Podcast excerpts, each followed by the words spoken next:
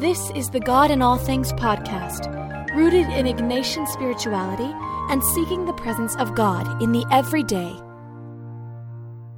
I've noticed a transformation within myself in the last couple months. It's the kind of transformation that takes a proper Ignatian sense of awareness and reflection. I told my wife and my spiritual director, I feel more Christian than I ever have.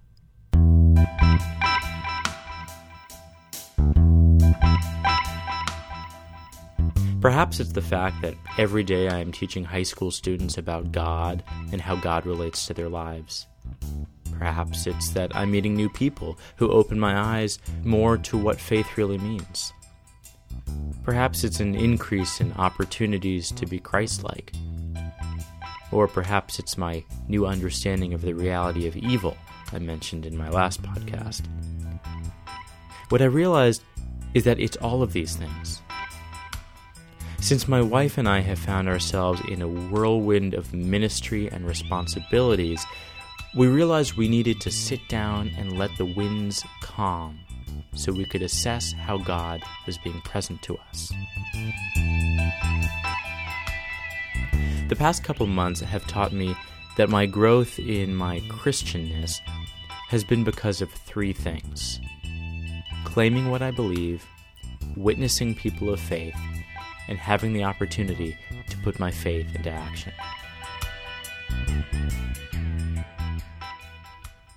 First, claiming what I believe. I nearly called this section knowledge because it first seemed to be the act of studying about my Catholic faith and tradition in order to teach it to my students that caused me to feel more Christian. What it was, however, was that I soon realized I had to believe what I taught. This didn't mean that I never found challenge with certain aspects of the faith, but that I showed my students that I loved being Catholic, that I truly believe Jesus died and rose for us, and that I tried to live what I believe. Having come from an academic bubble of theology grad school, I was filled with knowledge and nuance and buts. It was easy to tell students that yes, the scriptures are inspired by God, but flawed humans from a particular cultural context wrote them over the period of centuries. These historical and theological realities I learned in grad school were interesting to me, but I found myself softening the gravity of the Bible. I had to remind students that it was God's Word, and I believed it. Despite my expectations, many of my students seemed to find Christian theology relevant to them. They'd ask me questions about what happens to our body after we die, or share about hardship in their life. They'd seem to really believe in the divinity of Christ and in the resurrection. Yes, I did too, but I never really claimed those beliefs. I let my intellectual examination of them prevent me from claiming them and speaking about them with conviction. Is there something stopping you from claiming a childlike faith?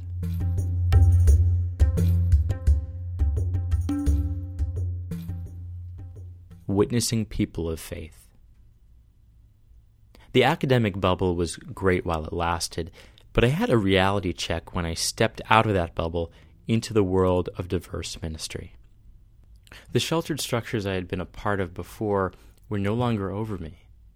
The people of the church are not cordoned into one block or one ideology.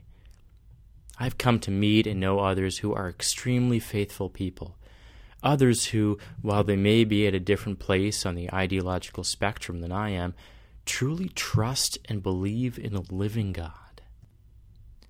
We may have a deep faith, but we can go about our lives pretending we don't fully need God. Or we publicly present ourselves as culturally Catholic, but never let the deeper faith show. I may not agree with every person on every issue, but if they wear their belief on their sleeve, I cannot dismiss them. It's those people who inspire me to be more Christian, to live what Jesuits call the magis. Those people call me to claim my identity as Christian and not to hide it. They'll know we are Christians by our love, right? When I meet a person on fire for their faith and always looking to cultivate it, I take them seriously. And I notice that when I take my faith seriously and people see it, they take me seriously. Who are the people of deep faith around you who inspire you to take your faith seriously? Opportunity to put faith into action. This is where claiming what I believe and my witness of others bears fruit. The Jesuit ideal of being a contemplative in action, for me, means that my reflection and realization of my growth in my Christianness leads to applying it to everyday life. Faith without works is dead, as James says in the Bible.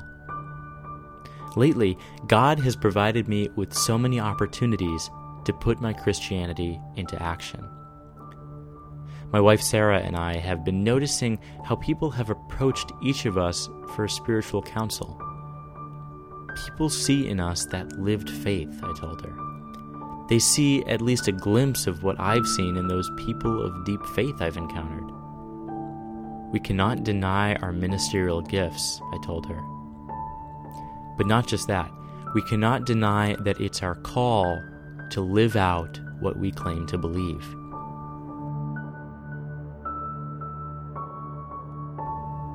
We've come to know a young person who has struggled with finding a job, lacks community supports, and found herself homeless for a few weeks.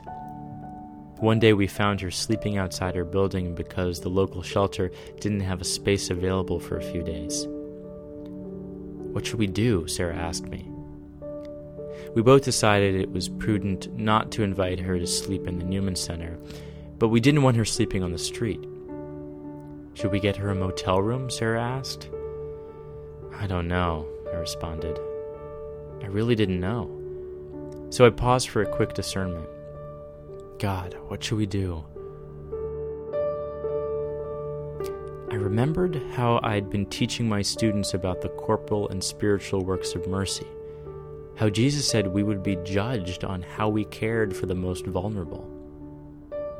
Shelter the homeless. It was one of the corporal works of mercy, and the opportunity for it was staring us in the face. We have to do it, I told Sarah and we booked a room for our neighbor.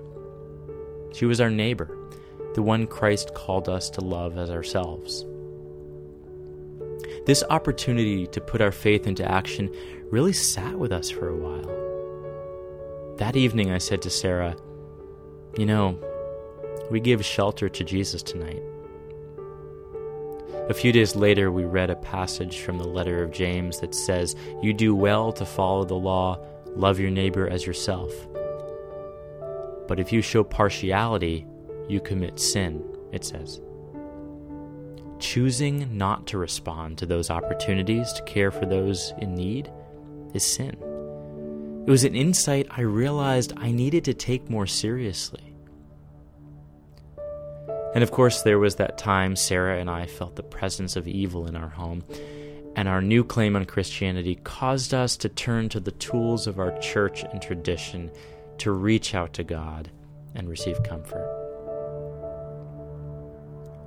Where are those daily opportunities to put your Christian faith into concrete action?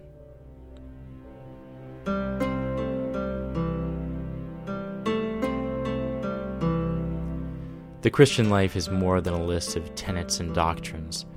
It's a way of life. It's about a living God who touches us through Scripture a living and breathing tradition, and through our everyday circumstances. To borrow some words from St. Paul, our Christian way of life does not boast or seek reward. It is not arrogant. It is not irritable or resentful. It does not rejoice in wrongdoing, but rejoices in the truth. It bears all things, believes all things, hopes all things endures all things. It finds joy in caring for others. Our Christian faith is love, which Ignatius says is shown better in deeds than in words.